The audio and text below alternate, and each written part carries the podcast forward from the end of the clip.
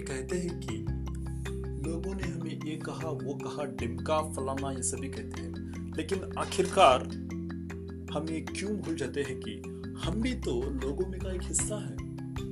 Aristotle कहते हैं कि इंसान एक सामाजिक जीव है।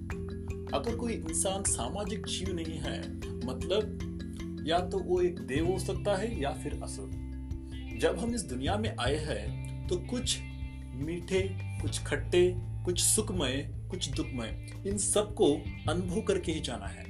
अगर कोई हमें ये कहे कि, या फिर हमारा दिल तोड़े तो आपके पास या हमारे पास सिर्फ़ दो विकल्प होंगे।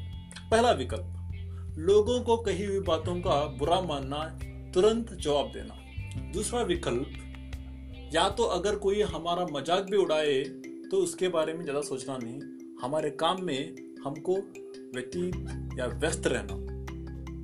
इन दोनों विकल्प में दोवा विकल्प बहुत ही महत्वपूर्ण है। तो हमें ये सुनकर खुश होना है कि लोग हमारा मज़ाक उड़ाते हुए भी हमें कोई फ़र्क नहीं पड़ना चाहिए। क्यों?